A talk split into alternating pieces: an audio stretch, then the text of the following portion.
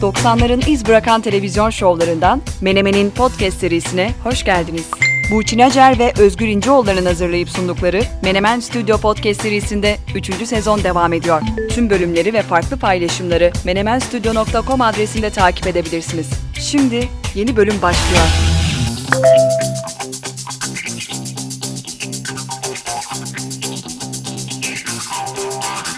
Menemen Podcast 73. bölüme hepiniz hoş geldiniz. Kayıt günümüz 12 Ocak 2022 Çarşamba. Yayın günümüz bir aksilik olmazsa 14 Ocak 2022 Cuma. 2 yıldır devam eden haftalık popüler kültür podcastiniz Menemen'i Apple, Google, Spotify gibi tüm platformlarda ve tabii ki kendi internet sitemiz menemenstudio.com'da dinleyebilirsiniz. Bize Twitter ve Instagram'daki kişisel sosyal medya hesaplarımızdan ulaşabilirsiniz ve menemenet menemenstudio.com e-mail adresimize de yazabilirsiniz. Özgür İnceoğulları ve geçen bölümde Instagram hesabında eski geleneksel turist fotoğrafları tarzında paylaşımlar yapmak istediğini ifade eden, bu konuda Mick Jagger'ın yolundan gitmeyi hedeflediğini söyleyen, bu sebeple bizi beklenti içine sokan ama henüz bu tarzda bir paylaşım yapmayan Burçin Acar karşınızda. Burçin'cim merhaba. Merhaba Özgür. Şöyle düşünüyorum neden yapmadım? Çok cesaretlendirilmedim herhalde. Yani birilerinin gaza getirmesini bekliyor olabilirim. Yani senle konuştuk tamam çok güzel ama ya Burçincim ne kadar iyi fikirmiş sen böyle yap falan. Öyle bir şey gelmedi. O yüzden de galiba cesaret ama başlamak lazım ya bir yerden. Doğru söylüyorsun. Yani ben niye şey bekliyorum ki icazet bekliyorum ki çekeyim birkaç tane bakalım ne oluyor. Değil mi? Bak ben seni motive ediyorum. Burçin harika olacak bak. Gerçekten. Hafta sonu bir ağacın bir ağacın altında böyle doğa fotoğrafı çektirirsen ve onu Instagram'da paylaşırsan mükemmel olacak. Mükemmellik nedir yani ne, ne- neye ulaşacağız yani? İşte ne bileyim doğa mesajı vereceksin. mesaj vereceğiz. Tamam tamam ben bunu tekrar bir gündemime alacağım. Kimseden de bir e, şey motivasyon beklemeyeceğim. Birkaç tane paylaşayım bakayım. Ya da belki ilk önce hikayede paylaşıp oradan bir bakıp duruma çok mu saçma değil ya oradan da hop şeye ana paylaşıma geçebilir. Yani nelerin hesabını yapıyoruz bunlar da beni çok mutsuz ediyor ama öyle bir şey yapabiliriz. Peki Burçin e, başlamadan önce sana bir şey soracağım. Oo yine Hi- mi? Hiç e, yani çok hani öyle bilgi sorusu değil yani merak sorusu. Şöyle bir şey oluyor mu sana? Mesela bir parça dinliyorsun mesela. Türkçe bir şarkı. Böyle sevdiğin bir parça, yıllardır dinlediğin bir parça. Bir ortamda çalıyor. Sen sözleri biliyorsun ama hepsini bilmiyorsun ve bilmediğin yerleri atıyorsun. Oluyor mu böyle bir şey sana? Olmaz mı ya? Çok oluyor. Çok çok ya çok atarım ben. Yani bayağı atarım. Ee, hem o var hem de yanlış bildiklerim daha sonradan doğrusunu öğrendiklerim var ama böyle kafadan attığım çok oluyordur. Böyle söylerken diye böyle bir arada bir gevşeyip ondan sonra tekrar devam etme oluyor yani. Sana olmuyor mu hiç? Bak neden soruyorum? Şimdi yılbaşı akşamı işte bir arkadaşımın evinde partiliyoruz. Ee, benden biraz böyle müzik çalmamı istediler. Ben çalıyorum işte böyle pop, dans, karışık şeyler çalıyorum. Sonra Türkçe istendi. Türkçelere geçtik. Yine çalıyorum falan Türkçe şarkılar. Ekipten bir arkadaşa dikkat ettim. Böyle tüm parçalarla acayip eğleniyor ama sözleri nasıl atıyor anlatamam. Yani o kadar güzel de atıyor ki şarkıyı böyle baştan yazıyor adam. O yüzden sordum sana böyle bir şey başına geliyor mu? Yo yo yapıyorum ya bazen yapıyorum. Özellikle kalabalıksak mesela bu arkadaş da bence onu hissetmiştir. Yani konser, festival gibi şeyde ya bilmiyorsam tamamını öyle bir tam vurguya mesela şey yapabiliyorum. Dın sana falan anladın mı? Gerisi yok ama sana kısmı var. Öyle şeyler oluyor olmuyor değil yani ne, ne yalan söyleyeyim. Bende şu şu oluyor sadece şu oluyor bir sözcük şaşıyor ama o da öyle bir kilit sözcük oluyor ki mesela örnek vermemi ister misin? Mesela Ya hatta bak sana sorayım. Ee, şey yapalım bunu bak böyle şarkı sözü bul falan gibi bir bölüm yapalım. Ee, Sezen Aksu'dan klasik bir parça soracağım hazırsan. hazırım. Ee, bilmen gereken yerde de beep diyeceğim tamam mı? tamam hadi. Haydi gel benimle ol. Oturup yıldızlardan bakalım dünyadaki beep. Resmimize. Bir daha düşün. Bakalım dün Biraz söyle bakayım. Haydi gel Bakalım dünyadaki yerimize ya da yerimize mi resmimize mi? Bak işte sen de benim gibisin yanlış. Yanlışmış Neymiş? daha doğrusu. Doğrusu neslimize Ha neslimize tabii ya doğru neslimize. Doğru doğru. Tamam bak şimdi Doğru. azı, o kısmı sana azıcık çalıyorum şu anda. Birazdan Deki çalıyorum. neslimize. Haydi gel benimle ol Oturup yıldızlardan Bakalım dünyadaki neslimize Oradaki sevgililer Özenip birer birer Gün olur erişirler kimize Tamam tamam şimdi mesela şimdi dinlesem neslimize şey yaparım ama şimdi re- resmimize demek ki bana daha şey gelmiş. Ama bir dakika böyle çok var ya ben yıllarca Mustafa Sandal şarkılarının yarısını yanlış dinlemişim mesela. Ben çok uzun süre şey trenlerden bir trenlerden bir tek seni bana ekledi. Ben hep öyle söyledim. Yok artık. Evet. O şarkının ismi gidenlerden ya. Ya tamam da işte olabilir canım hep ismini şeyde geçirmek zorunda değil nakaratta trenlerden veya şey Teoman'ın şeyi çok yanlış söylediğim bir şarkısı var. Neydi o? Kar tanesi kondilimin ucuna mesela ben onu kondili kondili be- be- benim kondilim anladın mı? Ben çok uzun zaman öyle bir şey var herhalde böyle eskiden evlerde Kondil ne ya? işte evlerde kullanılan böyle kuzine falan gibi bir şey. Kondil diye bir şey var herhalde. Kondilimin ucuna benim kondilimin ucuna. Öyle şey yaptım öyle de hoşuma gitmiş ama yani çok uzun zaman kondilimin ucuna. Sonra tabii anladık ki o kondilimin ucuna. Ama tabii bunun şeyi hani ağa babası yani en üst düzeyi İstiklal Marşımız yani. Hangimiz İstiklal Marşı'nı küçük böyle ilkokuldayken doğru söyledik? Doğru söylüyorsun. Mesela değil mi? Şey olmaz öyküler. Bence yüzde seksenimiz olmaz öyküler diyerek başladı bu işe. Doğru. Sonra olmaz dökülen kısmını şey yaptı e, anladı. Yaygın bir durum Özgür. Yani Peki çok tamam Ra- rahatladım. Diğer konuya geçebiliriz.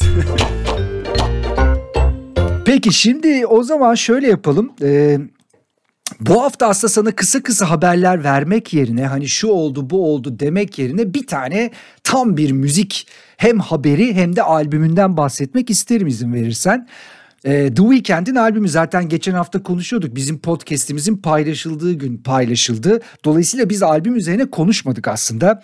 Ee, ben tabii albümü hem hafta sonu çok yoğun dinledim. Hafta içi de dinledim. Biraz üzerine okumalar da yaptım.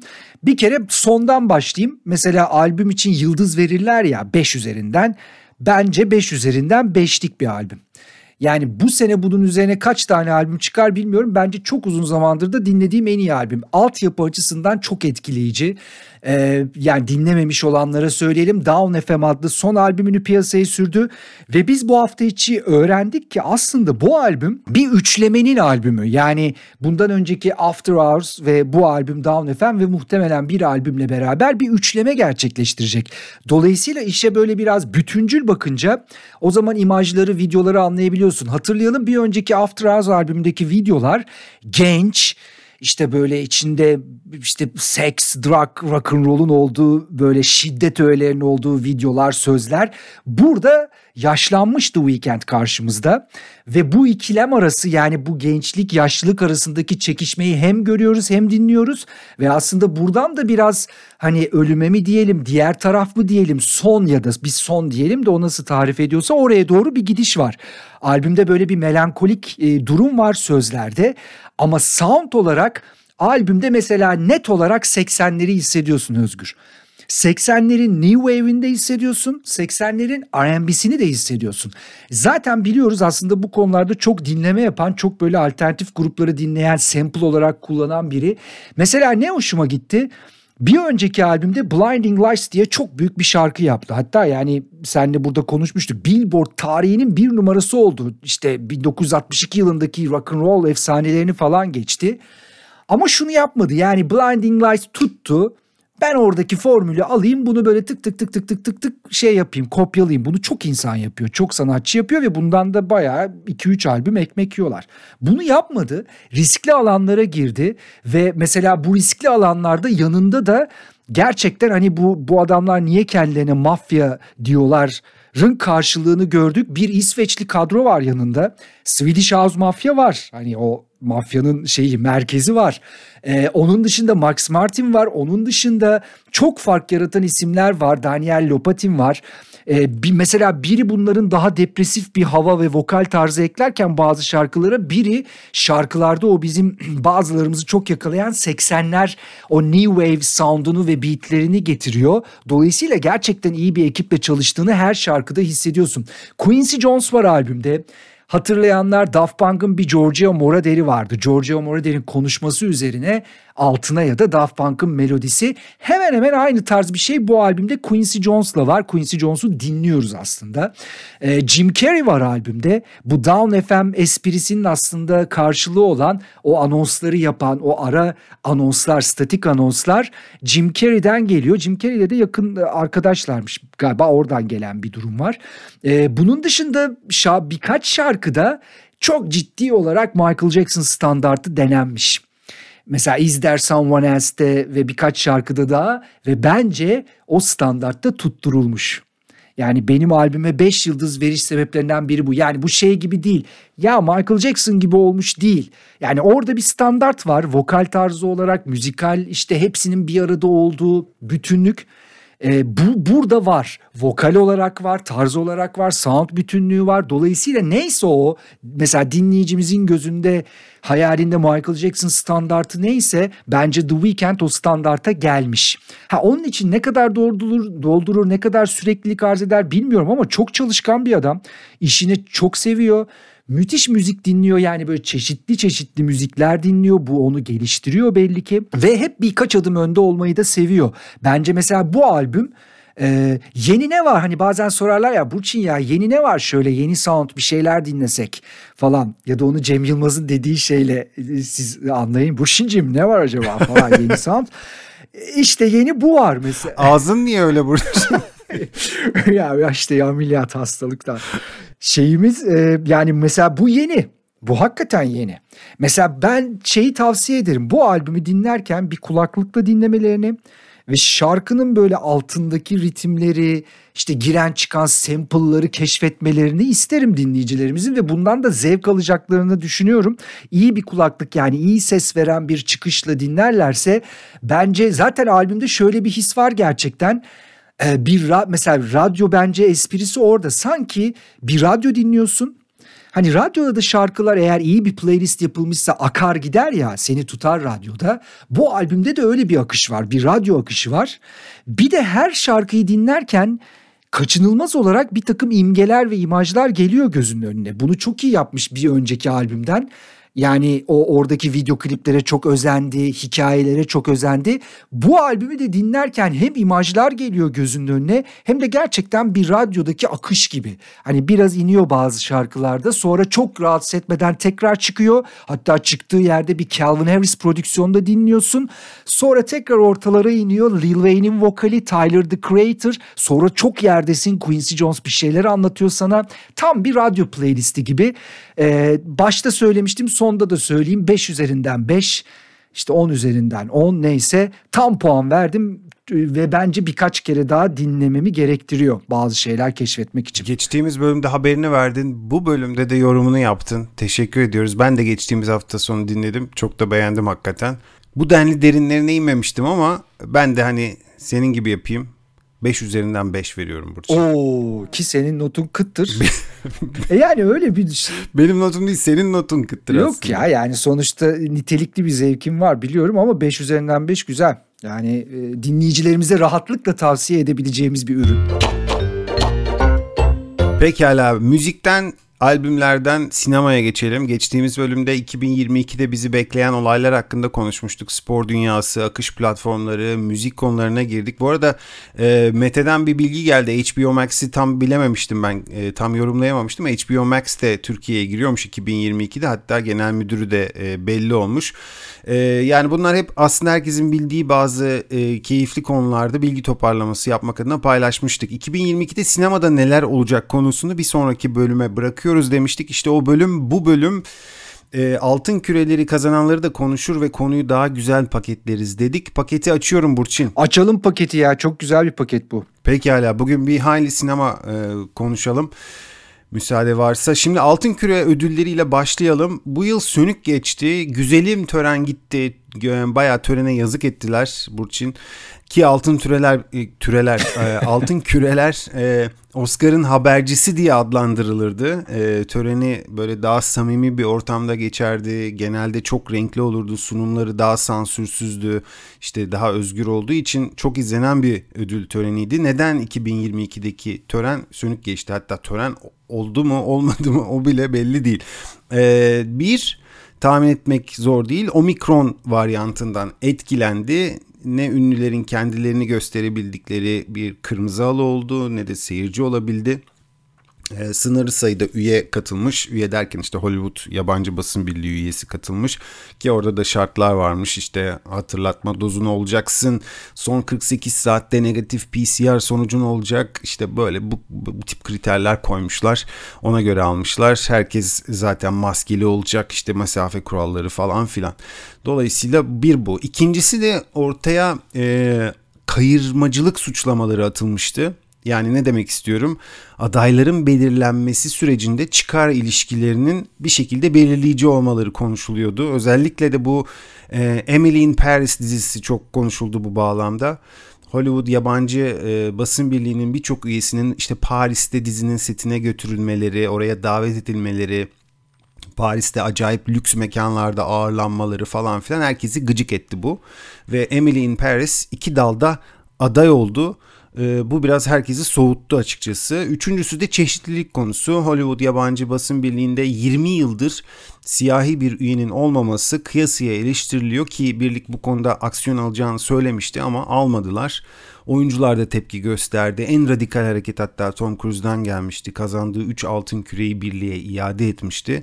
Bütün bu sebeplerden dolayı NBC kanalı da dedi ki ben yayınlamıyorum bu yıl biz yokuz. 2022 altın küreyi yayınlamayacağız. 2023'te de duruma bakarız gibi böyle bir açıklama yaptılar. Yani uzun lafın kısası altın küreler o ihtişamlı ödüller ve ödül töreni sahip olduğu ilgiyi kaybetti. Yani tam böyle şey oldu hani kim takar artık altın küreleri gibi bir durum oldu. Bilmiyorum sen de ekstra bir bilgi yoksa kısaca kazananlardan da bahsedebiliriz. Yok kazananlara geçebiliriz aslında. İşin zevkli tarafı orası aslında. Evet yani e, burada özellikle film kısmında dizi değil de ilk filmle başlayayım. Orada iki tane film öne çıktı. Bir tanesi The Power of the Dog bahsetmiştik. E, Jane Campion'ın filmi. E, o öne çıktı. Müzikal veya komedi kısmında ise e, West Side Story öne çıktı. E, bu iki film kazandı yani bir tanesi dramayı bir tanesi müzikal veya komediyi kazandı. Oyunculuklarda da e, dramada e, Will Smith ve Nicole Kidman ödülleri kazandılar. King Richard ve e, Being the Ricardos e, filmleriyle. E, müzikal veya komedide ise Andrew Garfield Tik Tik Boom'la ve Rachel Zegler da West Side Story ile kazandı. Bunlar e, oyunculuk ödülleriydi. Yani artık şeylere girmemi ister misin bilmiyorum. Ne derler? Destek oyuncu yani yardımcı oyuncu ödüllerine girmeyelim. Yok yardımcılara kadar girmeyelim evet, tabii. En iyi yönetmen işte Jane Campion bu önemli. The Power of the Dog. Ve en iyi senaryoda Kenneth Branagh Belfast. Bu, bu da e, kazananlar arasında. Dizilerde tabii ki burada sözü sana bırakıyorum. Çünkü senin dizin kazandı. Ha evet e, evet evet söyle lütfen sen de söyle. Evet söylüyorum işte. Evet Burçin'in favori dizisi Succession en iyi en iyi drama dizisi ödülünü kazandı. En iyi müzikal veya komedi dizisi ise Hacks oldu. Burada favori dizin maalesef kazanmadı. Ted Lasso'yu bekliyorduk burada ama orada Hacks kazandı. Hani bu kadar mı iyi bir dizi bilmiyorum tabii ki tartışılabilir. En iyi mini dizi kategorisinde ise The Underground Railroad kazandı. Ee, o da oyun e, kazanan diziler arasındaydı. Oyuncularda da Succession tabii ki var. Ee, Jeremy Strong kazandı Succession'daki rolüyle. En iyi kadın oyuncu ödülü ise dramada bunlar. MJ Rodriguez e, eğer müzikal ve komediye gelirsek de orada işte Ted Lasso, Ted Lasso'yu oynayan Jason Sudeikis kazandı. O gerçekten iyi bir e, performans. Ve Hacks'teki de Gene Smart e, ödülü kazanan oyuncuydu. Yani burada da Succession, Hacks sanki hani öne çıkan e, diziler diyebiliriz. O zaman ben sana bir müzikal ekleme yapayım. İşin müzik tarafına bakalım. Müzik tarafında en iyi e, orijinal şarkı No Time To Die. E, Billie Eilish'in e, şarkısı aslında tabii hani hep şöyle bir istatistik var. Sen de başında söyledin. Burada alan Oscar'da da alır ki bu şarkıda çok geçerli. Çok büyük bir ihtimalle Billie Eilish Oscar'a koşuyor. Öyle gözüküyor bu kategoride. Ee, en iyi orijinal film müziğini de Hans Zimmer aldı. Dune filmindeki müzikleriyle. Ee, ikisi de bence gayet yerinde seçimler. Bu arada mesela Power of the Dog, Power of the Dog'un müziklerini Johnny Greenwood yaptı. O da Radiohead'in üyelerinden bir tanesi ve bence harika müzikler. Yani gerçekten son dönemde dinlediğim en iyi film müzikleri. Onu onu da tavsiye ederim işin müzikal tarafına girmek isteyenlere. Bunun dışında benim yıl içinde dinlediğim iki, iki isim, izlediğim iki isim ödül aldı. Onlar beni mutlu etti. Kate Winslet, e, Mare of Easttown'la ve de Dopsic diye bir dizi seyretmiştim. Ben orada Michael Keaton vardı. Çok da iyi oynuyordu ve çok da şaşırtmıştı beni. O da ödül aldı yine Altın Küre'de. Bir de senle bütün sene yani bütün dünya aslında çok konuştu. Squid Game'in e, o yaşlı karakteri de en iyi yardımcı erkek e, kategorisinde ödül aldı ve ilk defa bir Koreli bu kategoride ödül aldı. Bir şekilde Squid Game'de aslında Altın Küre'den kendi payını almış oldu. E, benim bu ekip içerisinde bir tek e, Hex bilmiyordum ki birkaç ödül aldı. Sen galiba se- seyrettin mi? Ne nasıl bir şey bekliyor bizi? Ya seyretmeye başladım ee, ama hani çok mu beğendim? Hayır, çok beğenmedim açıkçası. Hani böyle hani bir öneri yapmazdım doğrusu. Hani bunu mutlaka izle diyebileceğim bir dizi demezdim. Ama Ted Lasso'yu senin e, önerinle başladım. Onu çok beğendim mesela. Tamam o zaman onu çok fazla üste gitmeyebiliriz. Bir de İngilizce olmayan yani e, yabancı filmde de Drive My Car aldı. Japon filmi. Mesela o çok karşıma çıktı bu sene. Bir türlü de izleyemedim. Hep listemde var üstüne bir şeyler bir şeyler eklendi. Bilmiyorum sen izledin mi yani nasıl bir film? Açıkçası o kategoride en iyi İngilizce olmayan film kategorisinde izlediğim e, sadece ve sadece The Hand of God vardı. İtalya'nın e, filmi. E, orada 5 film var. Drive My Car e, Japonya'nınki. Compartment Number 6 Finlandiya'nın e, adayıydı. A Hero İran ve Parallel Mothers ki Parallel Mothers'ı da çok merak ediyorum Pedro Almodovar'ın filmi. Orada bir tek Hand of God'ı izledim. O Netflix'te izlenebiliyor. Ee, hoşuma gitti açıkçası ama Drive My Car'ı izlemedim. Merak ediyorum açıkçası. Ben de merak ediyorum. Çok karşıma çıktı bu sene. Bir de şimdi altın küre alınca artık listeye yazacağız. Yapacak bir şey yok. Girdi. Gir, girdi. girdi, girdi listeye. Girdi. Pekala. Sinema dünyasının 2022 gündemi de çok e, yoğun açıkçası. Hemen başlangıçta Sundance'ten bahsedelim. 20 Ocak'ta başlıyor ve maalesef bu yılda geçen yıl olduğu gibi festival e, çevrim içi olacak. 80'e yakın filmin ilk gösterimi bu festivalde olacak. Aslında bütün trendleri e, baştan e, set eden, trendleri ortaya koyan Sundance. Dolayısıyla önemli. E, ilginç isimlerin filmleri var. Eva Longoria'nın, Jesse Eisenberg'in ve Amy Poehler'ın ya ki bunlar oyuncular hep bunların hepsinin yönetmen olarak e, katkı sağladıkları filmler var Sundance'te. E, Oscar ödüllü yönetmen Michel Hazanavicius'un son filmi var. E, onun da ilk gösterimi Sundance'de olacak.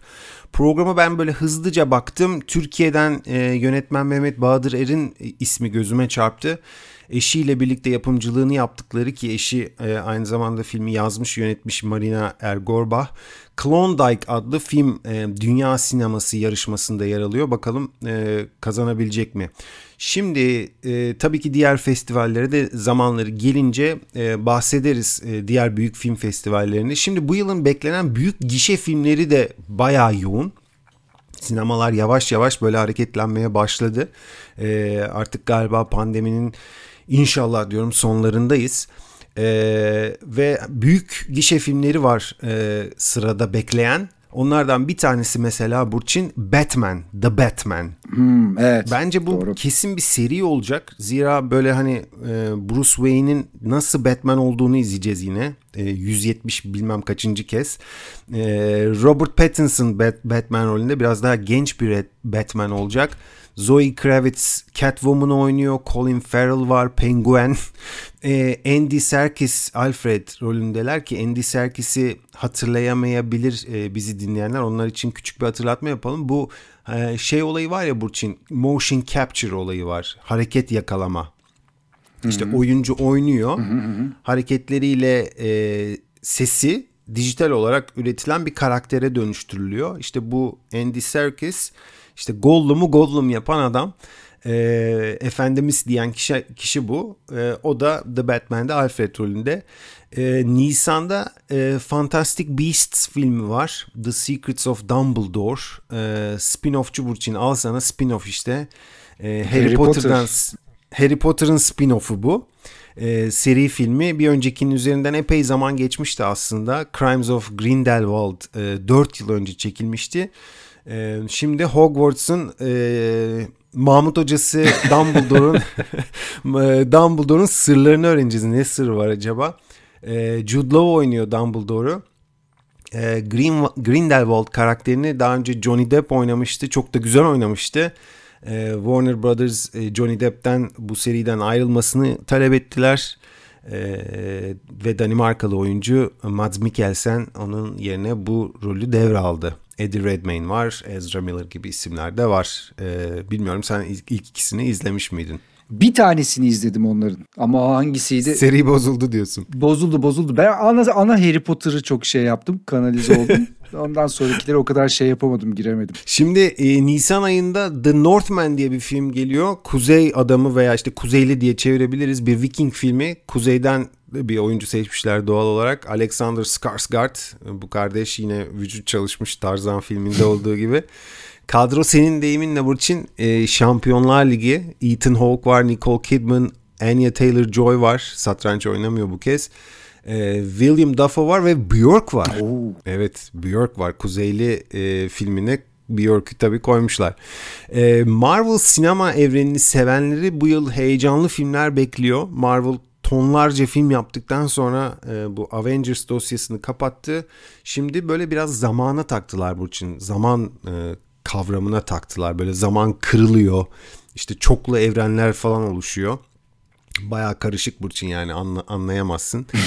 e, zamanı tamir işini de Doctor Strange'e verdiler. Mayıs'ta işte Doctor Strange in the Multiverse of Madness diye bir film var. Temmuz'da Thor var. Thor Love and Thunder var. Thor sevilen bir karakter. Chris Hemsworth oynuyor. Natalie Portman da bu filmde. E, kötü karakter Christian Bale olacakmış. E, yönetmen Taika Waititi e, son dönemin e, süperstarlarından. Kasım'da da Black Panther Wakanda Forever ilk Kara Panter filminin kadrosu olacak. Merak edilen şu tabii ki iki sene önce vefat etmişti Chadwick Boseman. Filmde nasıl görünecek? Yani teknoloji kullanımı hayatta olmayan bir oyuncunun bir filmde başrol oynamasında ne kadar etkili olacak? Bu merak ediliyor. Gerçi süper kahraman filminde tabii ki çok böyle CGI kullanımı yoğun. Ee, bir de tabii maske de çok var bu filmlerde. Yani maskeli görünüyorlar süper kahramanlar. Bakalım nasıl göreceğiz e, Black Panther'ı. Bunun haricinde işte bir ton süper kahraman filmi var. İşte Batman'i söyledik. Dwayne Johnson mesela normalde zaten yeterince süper değilmiş gibi bir de Black Adam adında bir süper kahramanı oynayacak. The Flash karakterinin son e, pardon ilk e, solo filmi var. Ezra Miller oynuyor. O da zamanda yolculuk yapacakmış. Hollywood belli ki buna takmış Burçin. Ee, böyle kesin araştırmasında yapmışlardır yani böyle hani e, ne izlenmek istiyorum zamanla ilgili bir şey izlenmek istiyor hadi bunu yapalım diye.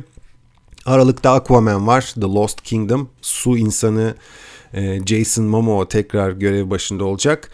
E, yeter süper kahraman dersen de süper olmasa da kahraman olan bir adam var. E, onun iki filmi var. Tom Cruise Bak Burçin e, Matrix 18 yıl aradan sonra geri dönmüştü. Top Gun çıtayı daha da yükseltti. 36 yıl sonra bir devam filmi izleyeceğiz. Ot- 36 yıl sonra e, Top Gun'ın ikincisini izleyeceğiz. Eğer diyorsan ben aksiyonlara doyamam diyorsan o zaman e, sana bitmek bilmeyen bir başka serinin son filmini verebiliriz. Eylül'de Mission Impossible 7 onu verebiliriz. Bu film için e, bir yıl antrenman yaptığı söyleniyor. 500 kere falan uçaktan atlamış e, Tom Cruise. Dersen ki yani bana da 10 milyon ver e, ben de atlarım uçaktan dersen tabii ki orada söyleyebileceğim bir şey yok. Bu şey filmi mi hani bir kayıt sızmıştı ekip üyelerine karşı böyle sert şeyleri var o, o film değil mi bu? bu evet film? söylenene göre iki, ikisi üst üste çekildi yani Mission Impossible 7 var bir de 8 gelecek o da, o da beraber çekilmiş hmm. yani. Müzik üstüne film sevenler için de iki biyografi var. Birincisi Elvis burada yönetmen önemli. Baz Luhrmann, e, Moulin Rouge gibi, The Great Gatsby gibi filmleri çeken yönetmen. O, o çekmiş Elvis'i. Elvis Presley'in menajerini Tom Hanks oynuyor. İkinci film ise, ikinci müzik filmi ise e, I Wanna Dance With Somebody. Kimin filmi olabilir? Whitney. Evet, Whitney Houston'ın ilk biyografisi var. O da e, bu yıl içerisinde gösterime girecek. Animasyonlar var, onlara girmiyorum. Çocuk aile podcastlerini yapanlar anlatsın onları. E, Brad Pitt hayranları e, onu e, Bullet Train ve Babylon isimli iki filmde izleyecekler. Babylon'un yönetmeni e, La La Land'in Oscar'ı Oscar'lı yönetmeni Damien Chazelle ve son olarak Burçincim Avatar 2 en sonunda. O kaç yıl oldu? 13 yıl sonra Pandora'ya geri döneceğiz. James Cameron bakalım nasıl bir devam filmiyle geri dönecek. O da çok beklenen tabii ki bir film. Avatar 2. Ya keşke şu Tom Top Gun için 30'u söylemeseydin. O bir sarstı beni. yani tamam işte 10 sene 13 sene de 30 ne ya? 30 sene sonra devam filmi mi olur? Ve biz o filmin ilkini nasıl seyretmiş oluruz sinemada? Gibi gibi sorgulamalar yapmıyor değilim. İşin ilginci Tom Cruise var, Val Kilmer da var. Yani evet. ikisi de rollerine devam ediyorlar. Kelly McGillis'i almamışlar aralarına. Bu arada Val Kilmer'ın tabii durumu biraz farklı sağlık durumu. Onunla ilgili yapılan çekimlerde de e, değişik şeyler yapılmış galiba. Neyse o başka bir konuda. Bu arada zaman diyorsun Doctor Strange'i daha yeni şeyde Spider-Man'de de izledik. Yani bu hani bu zaman konusuna hakim mi Özgür? O kadar uzakta değilim. Doctor Strange orada da büktü. O da zamanı büktü. Portallar açtı. O girdi bu çıktı. Şimdi spoiler vermeyeyim ama e, böyle artık biliyorsun multi evrenler. Yani işte Sony'nin karakteri onun karakteriyle öbürünün karakteri bunun karakteriyle herkes birbiriyle bir şeyler yapıyor. Ee, o yüzden ben ben hazırlıklıyım yani bütün sene böyle anormal süper kahraman filmleri seyretmeye hazırlıklıyım. Hollywood sineması ya da gişe filmleri e, bizden para almaya devam ediyor. Böyle hikayeleri karıştırarak, süper kahramanları bir araya getirerek, işte onu buna çarpıştırarak Batman vs. Superman yok işte Spider-Man vs. bilmem kim falan filan. Gerçekten işlerini biliyorlar ama demin de dediğim gibi bütün bunları e, pazar araştırmalarına, tüketici araştırmalarına, izleyici araştırmalarına e, yönlendirerek ya da onlardan kaynaklandırarak yapıyorlar. Dolayısıyla altında tabii ki bir data, bir bilgi var ve hakikaten de işliyor yani. Mesela Spider-Man demin söz ettiğim film e, yanlış hatırlamıyorsam 600-700 milyon dolar civarında ciroya ulaştı pandemide. Galiba geçti. Bir buçuk milyar doları ya hatta tüm zamanlar listesine girdi. Beni de çok şaşırttı mesela ben o filmin o kadar zıplama yapacağını beklemezdim. Çok ciddi bir hasılat elde etti. Ee, muhtemelen bundan sonrakiler de aynı şey işte biri 8 olacak. Bir zaten listeye bakınca kim işte Avengers var, Jurassic Park var, Fast and Furious var ki hadi aralarında en normali o düşün yani hani çok süper kahraman olmayan.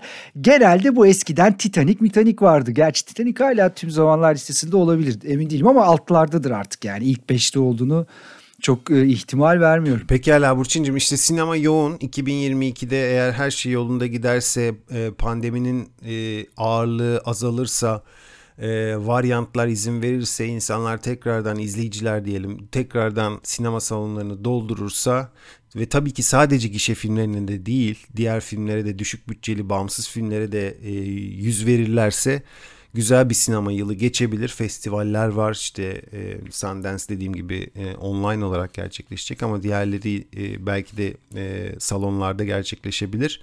Dolayısıyla gelişmeler oldukça biz bu podcast'te detayları vereceğiz. Hadi o zaman ben sana bir şey göstereyim. Göster. Bir de buna bak. Aa güzel güzel. Bak hiç şey yapmadan otomatik jingle'ı girdin. Ya yalnız bir de buna bak tabii bir, bir ufak tarihsizlik oldu Özgür ve dinleyicilerimize de paylaşayım. Şimdi geçen hafta e, takip edenler hatırlayacaktır verecektik tam böyle aslında başka bir şey Avicii'nin biyografisinden bahsettik o bir yerde bir de buna bak gibi oldu. Geçen hafta vereceğim şeyi biz podcast'i ya yayınladığımız gün ya da kaydettikten bir gün sonra Serdar Kuzuloğlu'nun şeyinde Twitter paylaşımında gördüm. Hatta sana da mesaj attım. ah yani keşke paylaşsaydık şimdi çünkü sanki oradan e, almış gibi olacağız. Gerçi oradan da almış olabiliriz de bunlar kötü şeyler değil benim nezdimde ama bunun hikayesi budur. Dolayısıyla bunu aslında geçen hafta söyleyecektik. E, biz de altını çizmiş olalım. Şimdi bu e, Amerika'da şöyle bir şey var. Kamusal alana giren eserler diye bir bir, bir bölüm var. Belli bir süre sonra bu aslında bütün dünyada bazı eserler için geçerli. Belli bir süre sonra eserler kamuya ait oluyor. Bu ne demek? Yani yasal olarak izinsiz, ücretsiz paylaşabiliyorsun. Bununla ilgili bir takım e, programlar yapabiliyorsun. Kullanabiliyorsun yani bu eseri ücretsiz olarak. E, ama tabii burada bayağı bir sene geçmesi lazım. Şimdi bu kamusal alana giren eserler listesi yenilendi Amerika'da. Bazı kitaplar ve bazı e, müzik eserleri bu e, şeye girdi, bu alana girdiler artık. Dolayısıyla bunları sen de ben de dinleyicilerimiz de alıp istedikleri gibi kullanabilirler. E, şimdi burada 1926 yılı var. 1926 yılından e, itibaren olan eserler göz önüne alınıyor. Şimdi 26 yılı artık kamusal alana girdi. Peki neler girdi onu söyle. Ha bu arada kamusal alana girme neden önemli? Çünkü aslında bunların çoğu belki de unutulacak. Belki de tedavülden kaldırılacak ve bunların unutulmaması için bu belirsizliğin kalkması için aslında bunu kamuya mal ediyorlar. Bu çok önemli bir şey, bir motivasyon. Ee, özellikle kitaplarda çok acayip şeyler girdi. Şimdi ben giriyorum listeye. Tabii uzun bir liste var. Mesela ilk dikkatimi çeken aldığım notları söyleyeyim. 26 1926 yıl, yılında yayınlanan Alan Alexander Milne'in e, ünlü Winnie the Pooh e, bir öyküsü. Aslında bu tabii sadece Winnie the Pooh yok onun içinde. İşte oyuncak bir eşek de var, oyuncak domuz da var. Bu oyuncak ayı ama çok meşhur Winnie the Pooh. Winnie the Pooh bildiğin artık kamuya mal oldu. Tabii burada şöyle bir şey var. Disney bir ara Winnie the Pooh yaptı.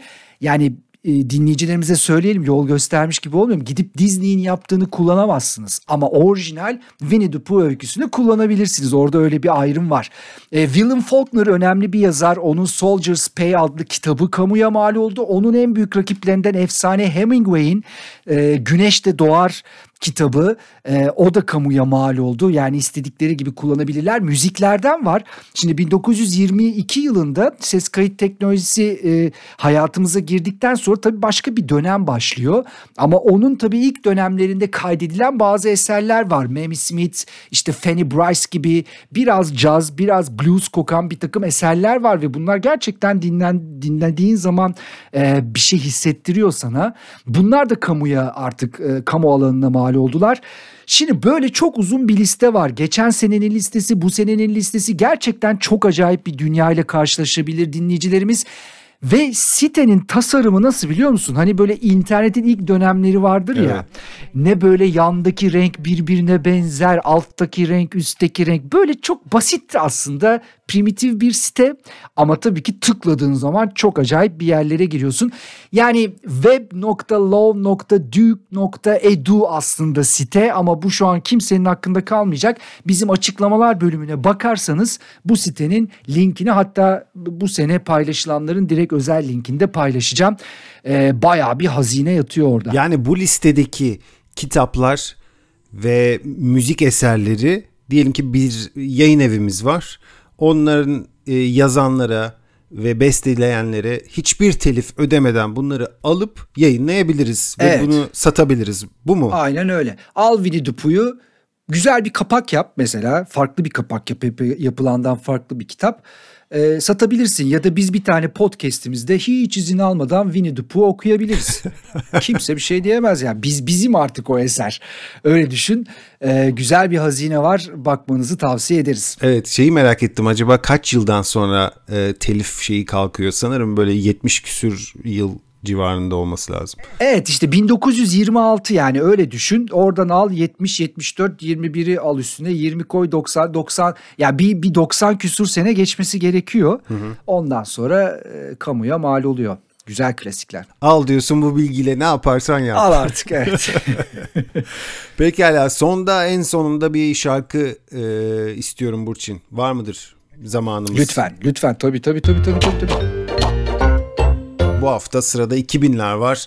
2006 yılından bir parça seçiyoruz. Parçadan önce e, hatırlatalım kayıtlarımızın sonunda bir bölüm çalıyoruz. Bu parçaları bir çalma listesi olarak da bir araya getirmiştik. Her hafta yeni bir parça ekleniyor bu listeye. Bu çorba gibi listeyi çalma listesi nerededir derseniz sizi hemen menemenstudio.com adresine yönlendirelim.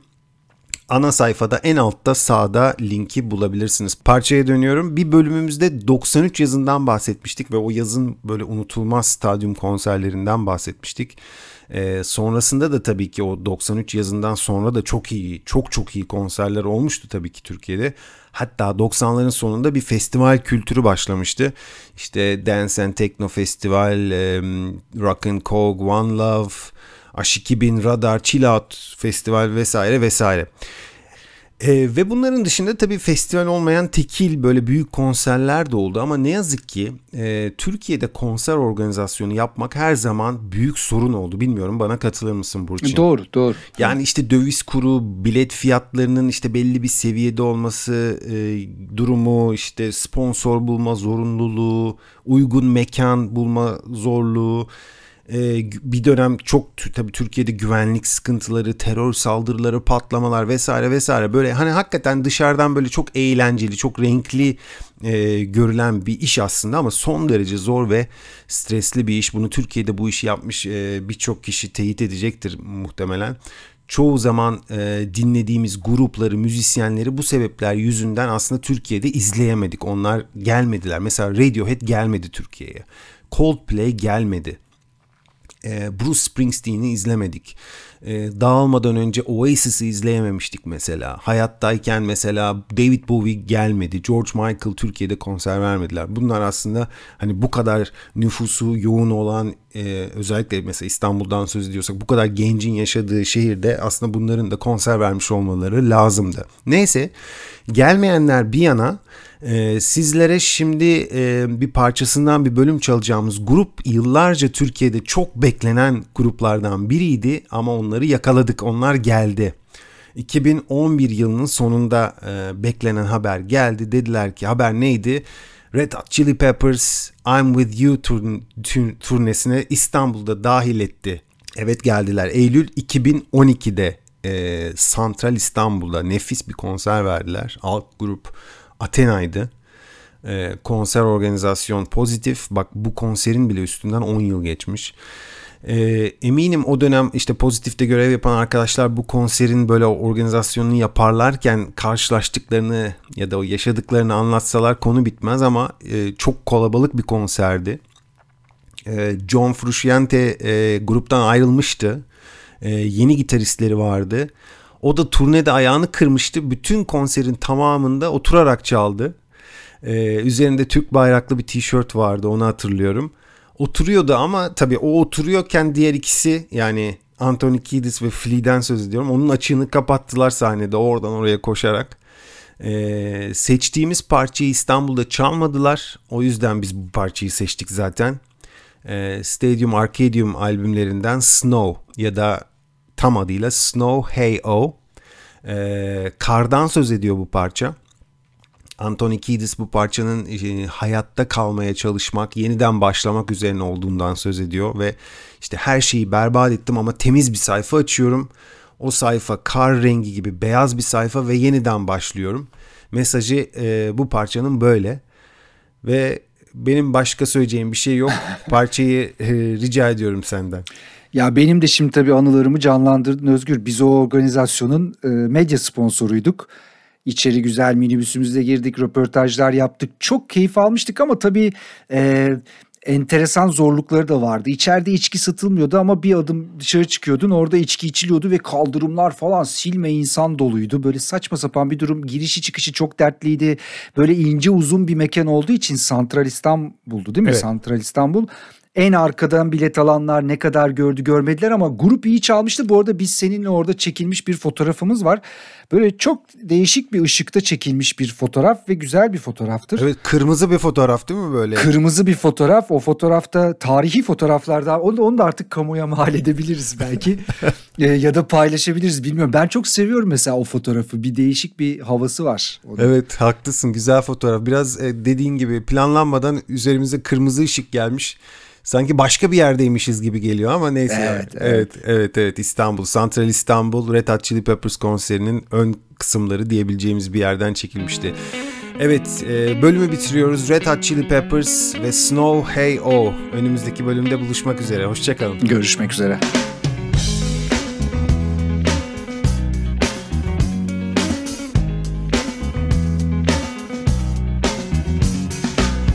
to decide that the things that I tried were I sit alone, come get a little known, but I need more than myself this time. Step from the road to the sea to the sky, and I do believe that we rely on. When I lay it on, come get to play it on,